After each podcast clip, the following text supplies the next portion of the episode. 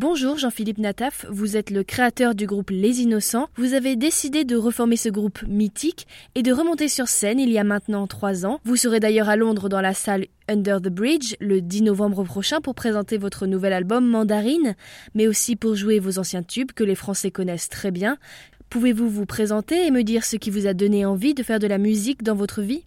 Bonjour, je m'appelle Jean-Philippe Nataf et je crois que j'ai eu envie de faire de la musique assez jeune, peut-être pas d'en faire, mais en tout cas ça devenu une préoccupation très importante dès mes 3 ans. Je suis tombé dans la chambre de mes parents sur un petit EP des Beatles qui comprenait 4 chansons dont Drive My Car et Michel et voilà des très bonnes chansons qui m'ont un peu secoué. Après j'ai pas tout de suite passé à l'acte parce que j'avais 3 ans, mais j'ai écouté pas mal de musique dans ma petite enfance.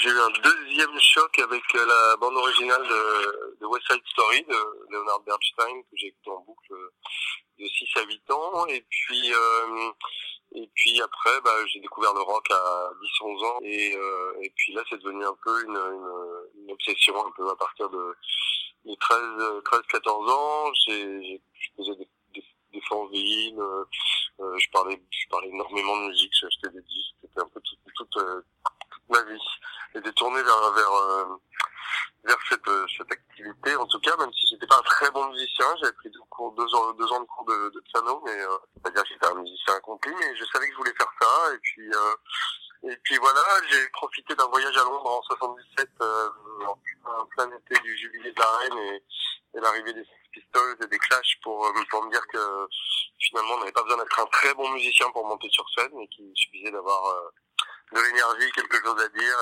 et une proposition à faire. Et l'année suivante, qui était celle de mon bac, j'ai monté un groupe qui s'appelait Les Privés. On a joué au foyer de mon lycée 15 jours avant le bac. Et puis voilà, c'était parti en fait. C'était la matrice de ce qu'allaient donner Les Innocents quelques années plus tard. En fait, c'est parti d'un groupe de lycée et puis d'une ambition de faire ça toute la vie, quoi, de pas avoir à vraiment faire autre chose. Même si je suis passé par des études pour faire patienter mes parents, on va dire. Et puis depuis, je dirais que ça m'a pas vraiment quitté, quoi. Donc du coup, vous avez eu de très nombreuses années dans le domaine de la musique. Votre groupe Les Innocents s'est finalement séparé et s'est reformé, donc il n'y a pas si longtemps que ça. Qu'est-ce qui vous a donné l'envie de reformer ce groupe, justement ? C'est un projet, en fait, c'est un projet qui avait été un petit peu, on va dire, arrêté dans une bonne dynamique parce que mon collègue Jean-Christophe Urbain avait ressenti un peu de lassitude après 10 ans d'efforts très fournis, puis de succès, puis d'une vie assez trépidante. Donc je sais pas, je crois qu'il avait envie de faire autre chose, il avait envie de se consacrer déjà peut-être un peu plus à sa vie de famille parce qu'il est parti s'installer à la campagne. C'est quand même une activité qui prend beaucoup d'énergie. Partir en tournée, partir faire des disques, écrire. Donc voilà, je sais pas, je crois qu'à un moment il a eu un coup de ras-le-bol, il est parti. Moi je trouvais ça pas très intéressant de continuer un groupe sans mon alter ego parce qu'on faisait les chansons ensemble, on était un peu les deux pilotes du bâtiment, donc voilà, je trouvais ça un peu absurde de garder le nom et je sais pas, je trouvais ça un peu cynique peut-être que les gens viennent écouter un groupe qui s'appellerait Les Innocents s'il en manquait un des deux éléments principaux. Donc chacun est parti dans de nouvelles aventures. On s'est recroisés souvent dans ces nouvelles aventures parce qu'on a renoué en tant qu'amis assez rapidement. Enfin, notre relation humaine s'en est retrouvée approfondie parce qu'on n'avait pas vraiment eu le temps toutes ces années de tournée et de travail incessant peut-être de creuser ce qui nous liait, quoi, au-delà du fait qu'on aimait bien écrire des chansons ensemble et qu'on avait sans doute une sensibilité commune, quoi, forcément. Mais voilà, après on a passé 10 belles années loin l'un de l'autre à faire d'autres choses. Moi j'ai fait une carrière solo, j'ai écrit pour d'autres, j'ai fait de la réalisation artistique, j'ai participé à une comédie musicale, j'ai été guitariste ou percussionniste pour d'autres. Enfin bon voilà, j'ai sauté musique de film, musique de dessin animé. J'ai un peu élargi mon spectre, et puis comme on n'est jamais très loin l'un de l'autre, et puis qu'on passait quand même des moments ensemble dans la sphère privée, quoi, on est assez proches, on vit dans le même quartier, on a on a beaucoup d'amis en commun et voilà, il y avait cette idée-là qui nous traînait dans un coin de la tête, et puis les gens visiblement n'avaient pas oublié le groupe. Les chansons continuaient à passer à la radio. Il y avait toujours beaucoup de bienveillance pour cette chose qui était derrière nous et puis qu'on n'avait pas envie de renier complètement, parce que finalement on avait quand même des très beaux souvenirs, et puis quand les gens venaient nous en parler, on se rendait compte qu'il y avait eu quelque chose qui avait marqué les gens de façon bienveillante, quoi. Enfin, il y avait beaucoup de signaux qui disaient qu'on se sentait prêt à être bien accueilli si jamais on revenait. Donc on a juste attendu d'avoir très très envie, nous aussi, d'avoir fini un peu le tour de ce qu'on était en train de faire, du projet qu'on avait sur le feu, et puis ça s'est fait assez naturellement. Au début on savait pas trop si on voulait faire juste une tournée ou une tournée un disque, donc on a pris notre temps, on a réfléchi. C'est devenu un peu sérieux quand on a pris un manager il y a maintenant 3 ans, Cyril, qui a commencé à nous trouver quelques premiers concerts pour qu'on se remette un peu dans l'énergie, et puis de fil en aiguille, on s'est rendu compte qu'il y avait beaucoup d'excitation dans le milieu des maisons de disques à l'idée qu'on puisse faire un nouveau disque. Donc voilà, on a relevé ce défi-là et on s'est rendu compte que c'était toujours aussi difficile de faire un disque pour nous deux, parce qu'on est très exigeants envers nous-mêmes et puis l'un envers l'autre. Je crois qu'on se connaît bien. Donc ça a pris plus de temps que prévu, mais bon voilà, on a fini par faire ce disque et puis partir en tournée surtout, parce que c'est quand même l'essentiel de notre activité depuis 1 an et demi maintenant, c'est qu'on est sur la route tout le temps. On fait la plus grosse tournée de notre vie. Les Innocents, le nom, il y a une origine ? Il y a une très vieille, oui, il y a une origine ancienne, parce que le groupe existe depuis 82, donc... moi, à l'époque, j'avais je faisais tout par liste, en fait, je suis monsieur liste. Et donc j'avais dû proposer un paquet de noms à mes collègues de local de répétition à l'époque. Je crois qu'on avait été obligé de changer parce que le nom de notre groupe précédent, Les Privés, avait été pris par un autre groupe qui était plus en avance sur sa carrière que nous. Et donc j'étais venu avec cette liste de noms, et il y avait Les Innocents qui correspondaient un peu à une sorte de concept que j'aimais bien. Je regardais beaucoup de films noirs hollywoodiens à l'époque, à côté des Beaux-Arts à Paris. Il y avait plein de ciné qui passaient des vieux classiques.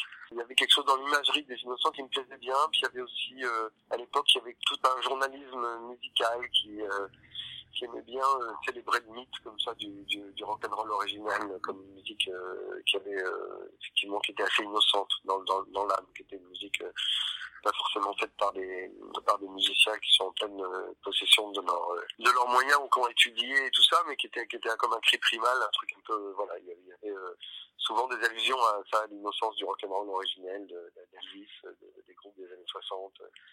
Et puis voilà, puis après, pour la petite anecdote, ça avait compté aussi, c'était les Clash, qui était un groupe dont on était tous très très très très fans, qui était un peu nos modèles, quoi, avait donné un concert sous le nom de The Innocents à Londres au 100 Club un soir pour promouvoir un nouvel album, et comme il était très très connu, pour éviter une émeute, il avait pris un nom d'emprunt et c'était The Innocents. Est-ce que du coup vous pouvez nous présenter votre dernier album ?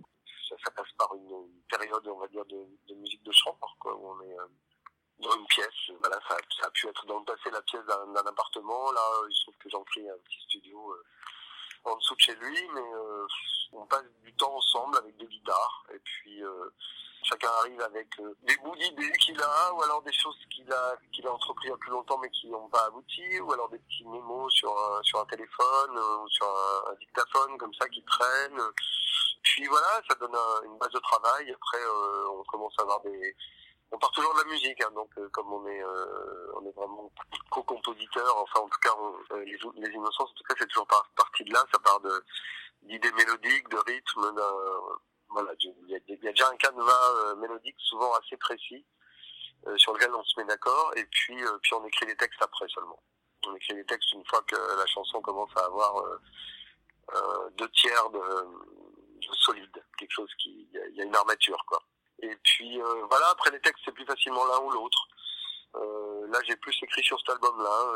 On va dire que j'étais plus en veine et Jean-Claude était plus en mode production, voilà. Comme on a décidé finalement, après avoir essayé avec les autres musiciens, qu'on avait vraiment envie que le retour, ce soit juste nous deux. Du coup, on est quand même obligé de se remonter les manches. Et c'est vrai que dans un groupe de 4 ou 5, quelquefois dans une journée, on a 1 heure tranquille. Hein. Mais là, il fallait qu'on soit de tous les côtés. Donc c'est vrai que moi, j'ai choisi l'option clavier et Jean-Pierre a choisi l'option console de mixage.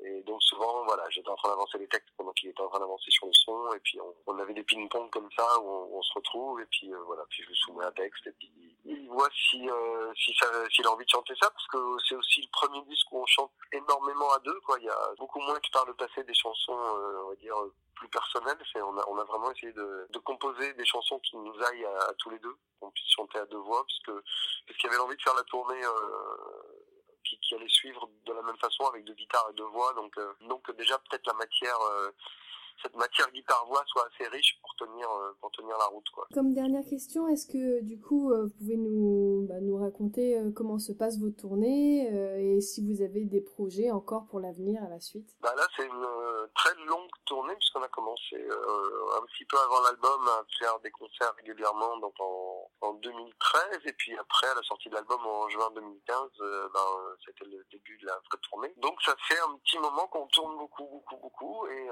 on est ravis parce que on pensait pas qu'il y ait autant de... C'est qu'il y a un si bel accueil hein. Après 15 ans d'absence, c'est pas toujours évident de raccrocher les wagons avec son public parce qu'ils ont pu passer à autre chose. Donc on est déjà assez surpris en bien par le fait que voilà, il y a une attente, il y a des gens qui remplissent les salles. La tournée se passe super bien, on joue des vieilles chansons et des nouvelles avec, on va dire, autant de plaisir. Ça se mélange bien, ça s'abride bien.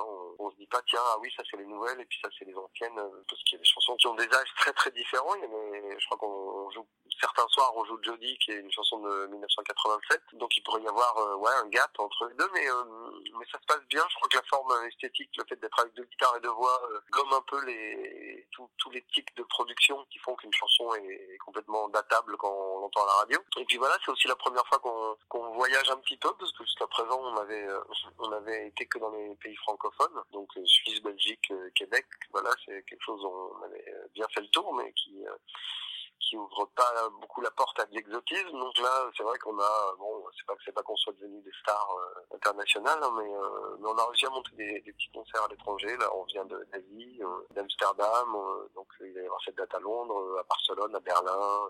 Voilà, c'est assez agréable aussi de tout à coup voyager un peu avec sur le dos de notre guitare. Puis on va terminer, je pense, la tournée en décembre. Ça aura été donc une très belle tournée. Et puis je crois qu'on va essayer de faire un autre disque tous les deux encore. Donc voilà, je m'avance pas trop parce que voilà, parce qu'il est pas fait, parce que c'est pour le moment c'est juste une envie. Voilà.